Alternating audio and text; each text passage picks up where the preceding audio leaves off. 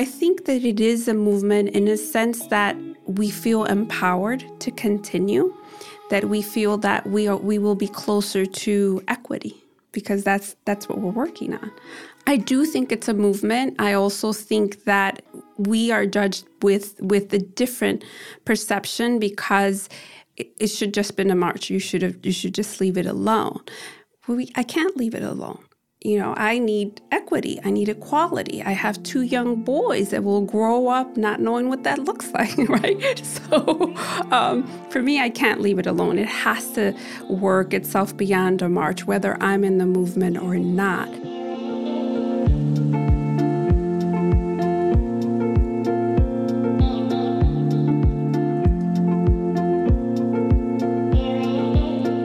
Emiliana Guereca didn't find out she was in the country illegally until she became the first in her family of 12 brothers and sisters to apply for college.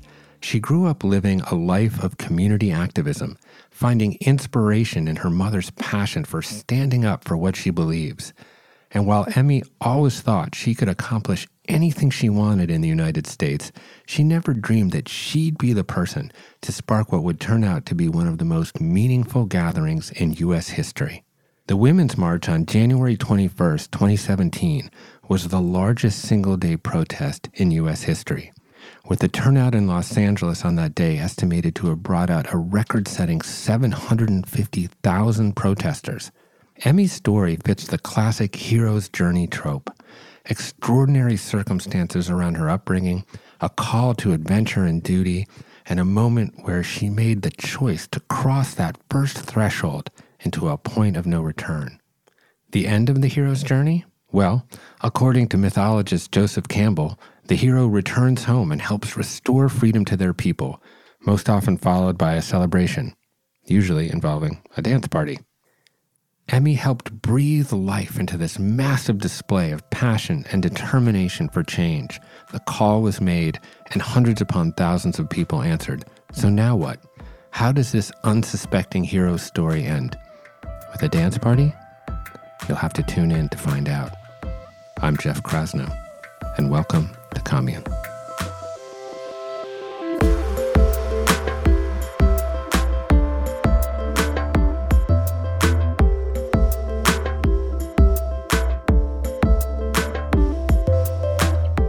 I'm Emiliana Guereca, also known as Emi. I am an activist, um, a social entrepreneur. Okay.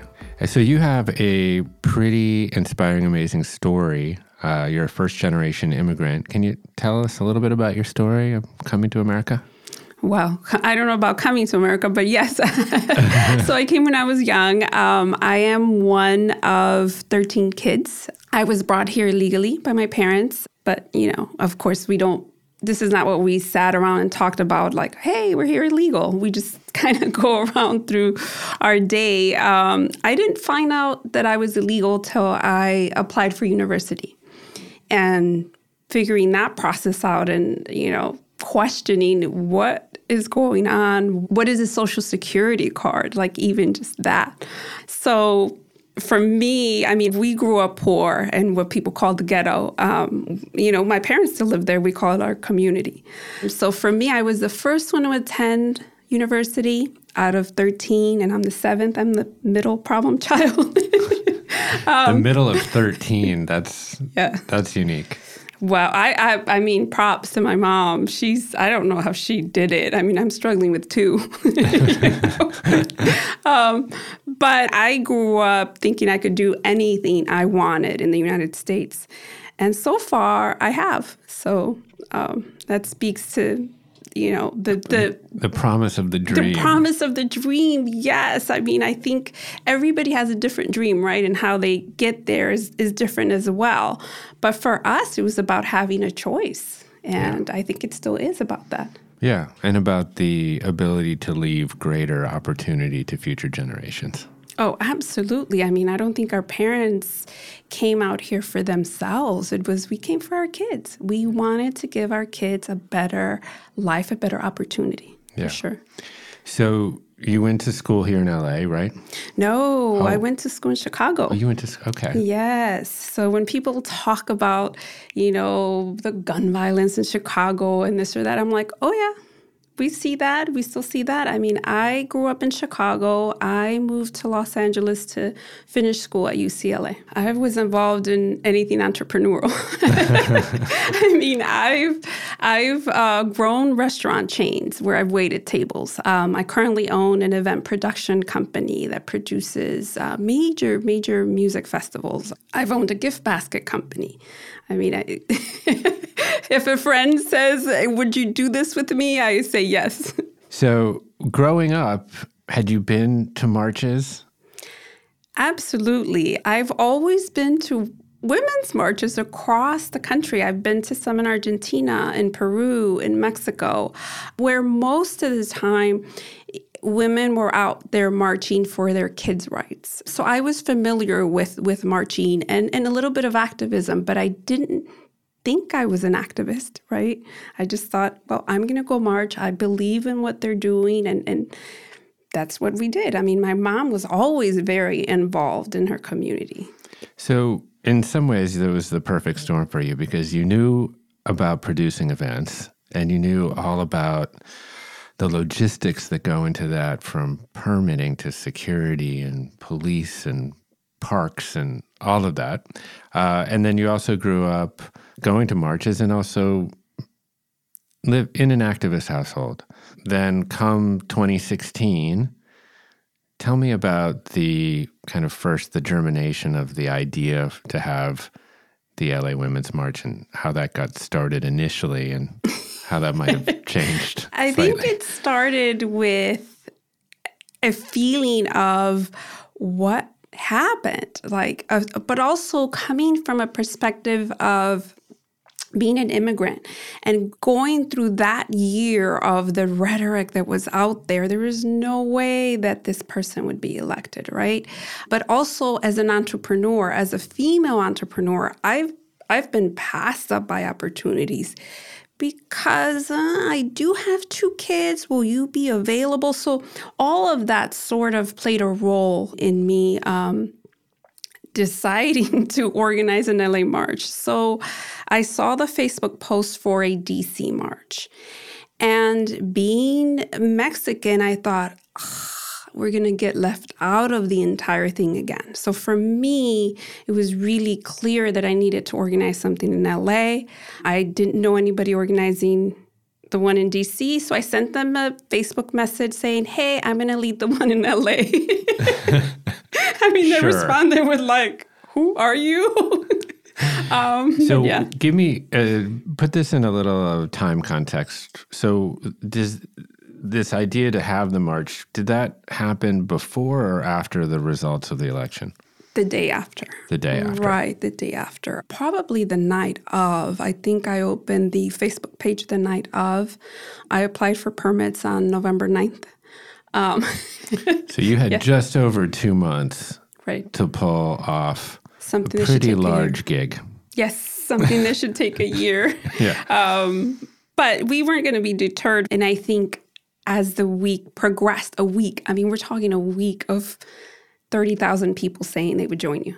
Mm-hmm. I mean, so for me, there were more people that were feeling the way I felt. Like, what what am I doing as a citizen, and what am I going to do to make a difference? And so then take us to that day, January 21st, 2017. You wake up in the morning. Well, you I'm probably never take went to sleep, I'm right? gonna take you the day before it rained in LA, like poured, where media and we had emails of it's not gonna happen. It's it's a bust. It's not mm-hmm. gonna happen. The day I was out there at three in the morning organizing and remembering the sun coming up like it's gonna happen because we started seeing people show up at 5 a.m., even though we weren't going to walk till 10. um, the day was like people, for me, people came out even before media, which is huge in LA because they're out there. Um, so just seeing people congregate, people stop in, stopped in the day before to see what we needed because um, we were actually camped out at Pershing Square. I mean, we were people brought snacks, ponchos. So just like seeing it swell like that the day before was when I knew people were going to come out, rain or shine. Yeah, and this is all volunteer led at this juncture. Yes. You're laughing. all volunteer led. We are all volunteers, still are. Yeah. So give us a sense for the scale of what happened that day, both in, in Los Angeles and, and globally. Well, for us in LA, I remember getting the sign permits and and I put down half a million people attendees just so that all social services would be on so that everyone would be safe. And I did have some LAPD officers laugh at me. Yeah. like, no Are there some extra zeros? Yeah. Did you mean 5,000? I said, no. So, you know, walking away with that, but then like the fact that women were leading this was very important. The fact that women across the globe were were coming out, um, and it was at the end of the day, it was about political power. It was about socioeconomic power, and a lot of people came out for different reasons. But at the end, it was women and equality. Yeah, and in LA, I think you got about 800,000 people. Is that correct? Correct. 750,000 was our last number from the fire department. From the fire department. And then globally, there were 600 some odd events. And what, what was the aggregate participation on a global? So the last numbers we have were that it was 5 million. But when we've seen aerial photos, we're like, no way is this, you know, so yeah, the last number we have is 5 million. And would that make January 21st, 2017 the biggest single day protest in history? Yes, as of now. Yeah. and of that day, the gathering here in Los Angeles was that was that the biggest? The gathering in Los Angeles was the biggest. Yes. Congratulations. That's a long way from a Facebook post, post. on November 9th. Right. I didn't we didn't expect it to be the biggest, but what we did expect it to be was the most diverse because mm-hmm. we mapped out each of the neighborhoods and we mapped out the entire LA area, right? And so like for someone to say to me, you know, LA was the most diverse. I was like, yes, because we are as, you know, as a city.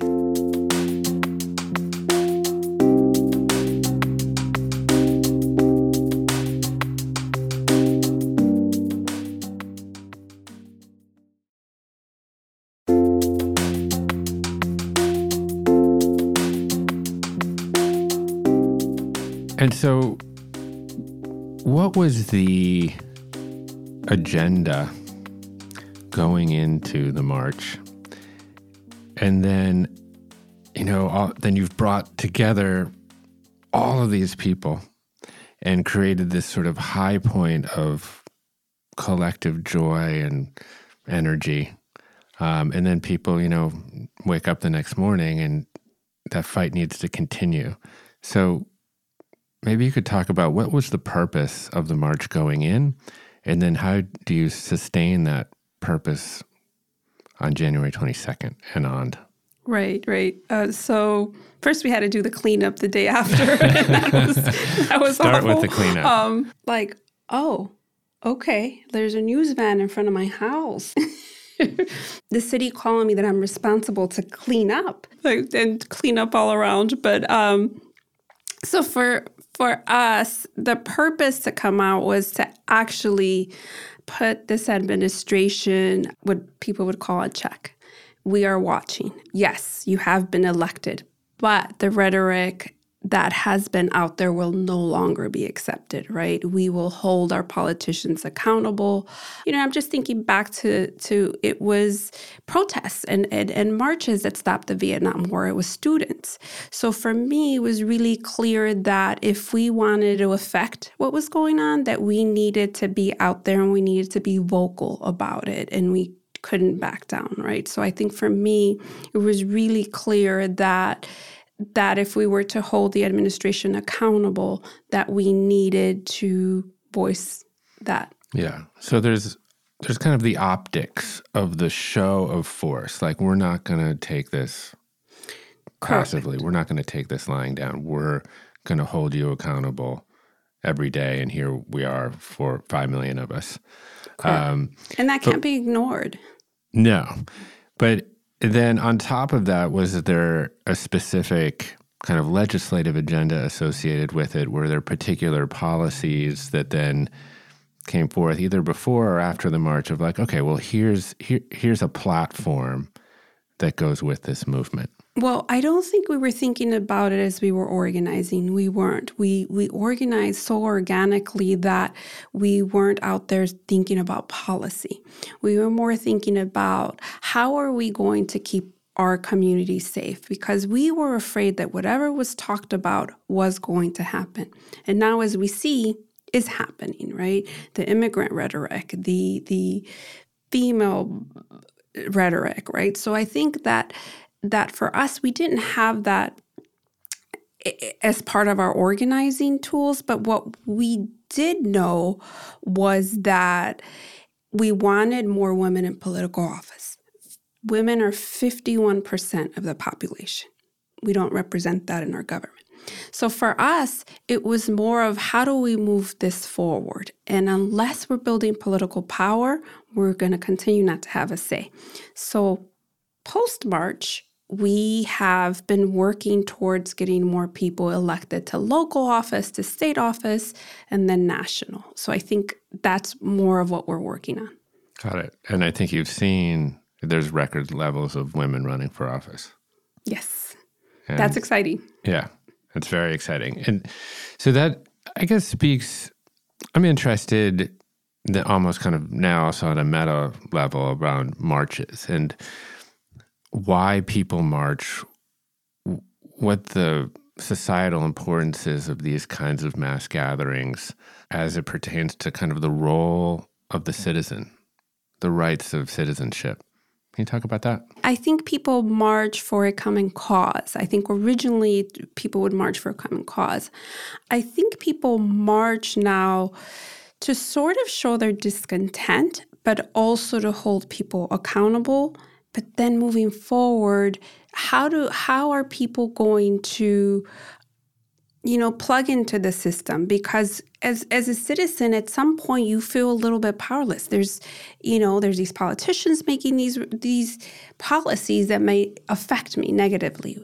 So i think most people that march end up volunteering in some sort of organization in some capacity to change things. And i think that that's the importance of the march that it's not it's not just people going out to march. What happens post march is the importance which is women running for office which is you know people signing petitions which is people volunteering in, in different organizations.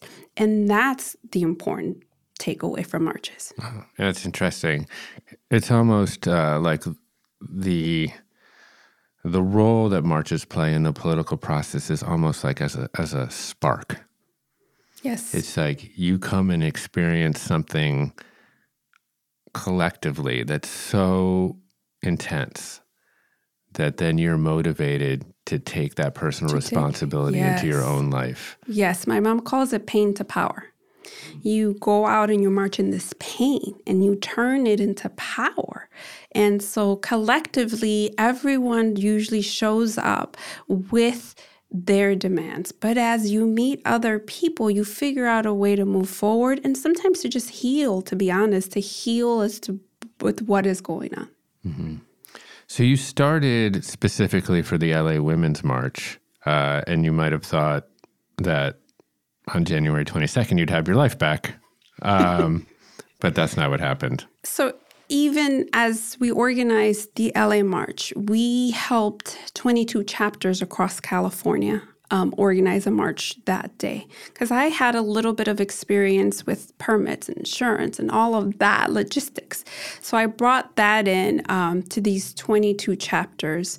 And then post March, I really thought I could go back to just running my business and, and doing that. But I think that as a citizen in this current climate, that I owe more to the planet to do more. And I I also think that it's it's a little interesting that although we're very new at it, we're now sort of the veterans. Like almost every March emails or calls us to, to help. Right. Not a market that you expected to corner necessarily. No, so, not at all. So the tradition of marches in America is, is really interesting and it goes back some ways. And I'm wondering what kind of inspiration you drew from other marches that had happened in the past and were there particular ones that stood out for you as examples for either good or for, for bad? I think there's a there's a lot of them. Um, the Argentina march, uh, where these women march for their lost kids. I mean, they're still doing this every week, and so now I'm equating that to the immigrant marches. Like we're still there's still kids that aren't reunited, right? And then I'm thinking of the Black Lives Matter movement, who started as a march and is decentralized, right? And so how how do we learn from all these marches? Um, I think we touched base on most of the marches traditionally were organized by men as well as organizations. And so for us, how do we turn from this march into a movement and continuing that so that we don't just disappear? Yeah. You know, I, I think what was really um, amazing about the first Women's March and, and subsequent ones were how many there were across the United States. There was over 400 just in the United States. And I know that, and some that were quite large, and then others that were probably very small and un, potentially under organized and under resourced. Um, and I think it's, you know, it's been really interesting the role that you know that you've played um, in terms of creating best practices and toolkits that essentially empower people in their local communities to be able to organize people, organize marches, um, civil disobedience, public protest. How did you go about putting that together? And do you feel like that is helping people with their organizational skills as now you've seen a year and a half or so since that time? Oh, absolutely. I think when I we originally put together a toolkit, we were a little naive. I mean, we had to revisit. Um, we didn't expect there to be so much want for it. I thought I would put this toolkit together for these people that sort of reached out to me via social media or online. What I didn't expect was to send out 2,000 copies to different emails, people that wanted to organize across different states. Um, you know, someone from Indiana reaching out and saying, Hey, my permit's $50. How should I fundraise? I'm thinking, okay, here's a toolkit. I want you to do this. I, th- I think she had like 5,000 people show up. Wow. So that's the power of of technology and spreading out information. And I think for most people, post March, when we talk about did the toolkit help you? Absolutely. It gave them framework, but also they realized that everything was there and they were going to move forward with it because they almost felt embarrassed to say I didn't do it. right. It's, it's a, yeah, some form you could gamify it. right. Um, well, I think you know this is this is part of what we need right now because I think as you alluded to earlier, it's so easy to become paralyzed and numb in the face of the enormity of society's problems. I think people look in the in the mirror all the time. They say, "What you know? What can I do the idea of organizing a march in your hometown might seem like way, way too big. It might seem way too daunting. But really, it, there's just a list of actionable steps that you can employ to organize people around shared passions and shared beliefs and a shared cause. But also, I think the service that you provide by doing that is one of incredible personal empowerment where people can say, This is not something that's happening to me. I am part of this and I can be part of the solution. And now I've got the tools to empower me to do that. Absolutely. And being part of your community is also being a solution for your community, right? You are, if you organize your community, it's sort of like opening up this other world for yourself. I've had people say, Well, I put it together and I didn't realize that what they thought was a weakness ends up being a strength, right? I think someone said, Well, I'm just a writer. Well, you're not just a writer. You just put together this entire marketing plan for us. You just helped, you yeah. know? Um, so, like the empowerment that comes from participating in your community is is insane. Yeah. So you started this as an event or now a series of events. Is it really a, a movement for you? Is that what it is? Growing up, I don't think anyone came to my class to register me to vote and talk about a march, right? I think that it is a movement. I mean, I think that we just did a summer of resistance where 300 girls showed up to talk about what it would look like to run for political office. You're talking between 16 to 21. Hmm. I didn't have that growing up. So I think that it is a movement in a sense that we feel empowered to continue, that we feel that we are, we will be closer to equity because that's that's what we're working on. I do think it's a movement. I also think that we are judged with with a different perception because it, it should just been a march. You should have you should just leave it alone. we, I can't leave it alone you know, I need equity, I need equality. I have two young boys that will grow up not knowing what that looks like, right? So um, for me, I can't leave it alone. It has to work itself beyond a march, whether I'm in the movement or not. The goal is that there are 51% of girls need that. God bless you for what you're doing. Thank you.